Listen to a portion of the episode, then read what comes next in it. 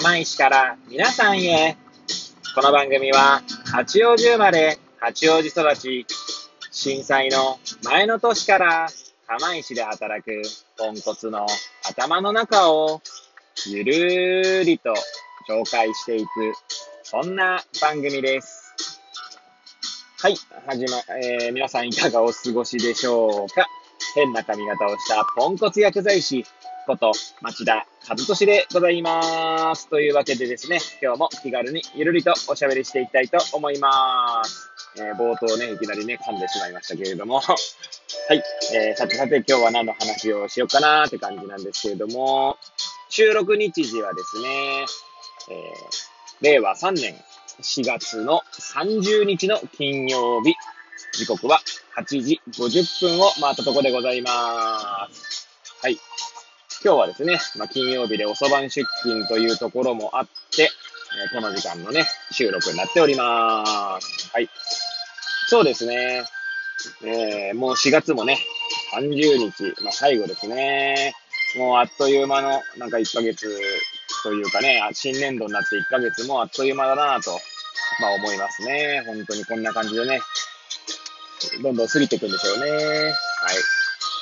で、ですね、今日お話ししようかなと思うのは、昨日ですね、29日、昭和の日で祝日でしたけれども、私、よくですね、LINE でですね、ビデオ通話で、八王子の両親とですね、電話したりしているんですね。孫の顔をね、見せたいなっていうのもありますし、はい。毎日ではないんですけど、少なくとも週に2、3回ぐらいは、やってますね。はい。で、そんなんなんですが、昨日ですね、父親と話している中でですね、自分の、言動というんですか、そういったものをですね、反省する機会がありまして、はい。それについて語ってみようかな、なんて思います。もしよければ最後までお聞きいただければ幸いでございます。はい。でですね、まずどういうことがあったのかというと、電話の中でですね、うちの父からですね、父親から言われた、質問があったんですね。いや、今度、高校の同級生とオンライン飲み会するんだけど、オンライン飲み会ってどうやるの？みたいな感じで言われたんですね。でですね、私ね、その時何を思ってそういう反応になったのかっていうのは、後から思えばいろいろ思うことはあるんですけど、その時にですね、いや、オンライン飲み会とかね、その、携帯とか持ってるわけだから、父は iPhone 持ってるんですけど、オンライン飲み会とかね、方法とかってやればね、わかるから、調べてみればいいじゃん、みたいな感じでですね、言ったんですね。で、後からですね、通話を終えて、で、妻ともですね、いや、自分でもなんでああしたかわかんないけど、ちょっと冷たい対応だったなと、反省したんだよね、って言ったらですね、妻もですね、いや、なんであんな反応するのかと思ったよ、とかって言われてですね。別に、父と喧嘩してるとかそういうことはないんですけど、なぜかそういう対応をしてしまったんですね。で、あくまでですね、ちなみにです。父との関係とかも全然問題ないんですけど、私自身もですね、別にその時イライラしていたとかっていうことでもないんですよね。で、いろいろ思う、もし言語化するのであれば、後付けかもしれませんが、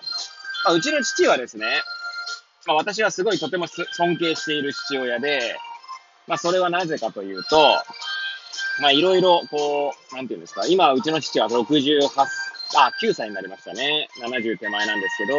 ど、50歳過ぎてもですね、新しいことにチャレンジしてきた人なんですね。はい。で、例えばいつだっけか。もう、20年前ですか？だから、50ぐらいですかね。50ぐらいでですね、50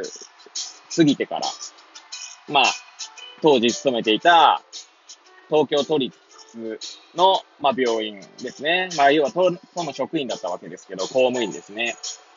を退職して、自分の薬局を開くと。で、自分の薬局もですね、何店舗ぐらいやりましたかね。3店舗、4店舗で、一時期2店舗持ってた時もありますし、で、なんていうんですかね、そんなにめちゃくちゃそれで儲かったっていう感じではないとは思うんですけど、聞いてる限りね。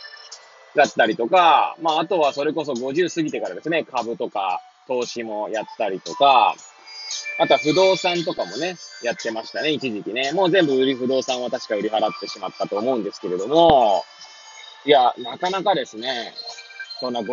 今の時代ね、確かに人生100年時代って言われて変化し続けないとっていうことは言われてますけれども、うちの父なんかはですね、50過ぎてもいろいろ新しいことを始めてきたわけですよね。で、そんな父を私は尊敬していますし、あとは小さい頃をですね、振り返ってみると、結構ですね、アウトドアとか、キャンプとか、そういうの好きなんですよね。で、そういうことをする父も好きでしたし、あとは DIY とかもですね、私の記憶確かなら多分、本当に小さい、私が物心つくような時から DIY やってたかってそうでもなかったと思うんですよね。ある時から始めて、中学校とかですかね、高校とかですかね、時から始めてですね、いろいろなものを作ったりとかしてきてたんですよ。そういうね、いろんなことに興味を持って、いろんなことにチャレンジする。チャレンジしてるつもりはね、本人にはあるかないかっていうのはさておきなんですけど、楽しんでいるだけなんだというような気もしますけども、とにかく新しいことをしている父親、し続けている父親を尊敬していましたし、そんな自分がいる中でですね、多分結構ですね、うちの父から、うちの父がどれぐらいコンピューターとかに、疎いかどうかはわかりません。どれぐらい詳しくないのかとか、詳しいのかとかっていうのはわかりません。もしかしたら、オンライン飲み会ってどうやるのっていう一言はですね、単に話題として提供しただけなのかもしれないんですけど、ここ最近私が思っていたのは、結構そういう、聞かれたりするんですよね。質問。別にオンラインとか IT だけじゃなくても、例えば薬剤師の話とかでもそうなんですけど、いや、それ調べればわかるんじゃねえかなとか思ったりしてた自分がいたのは確かなんですよ。はい。で、多分そこにですね、いや、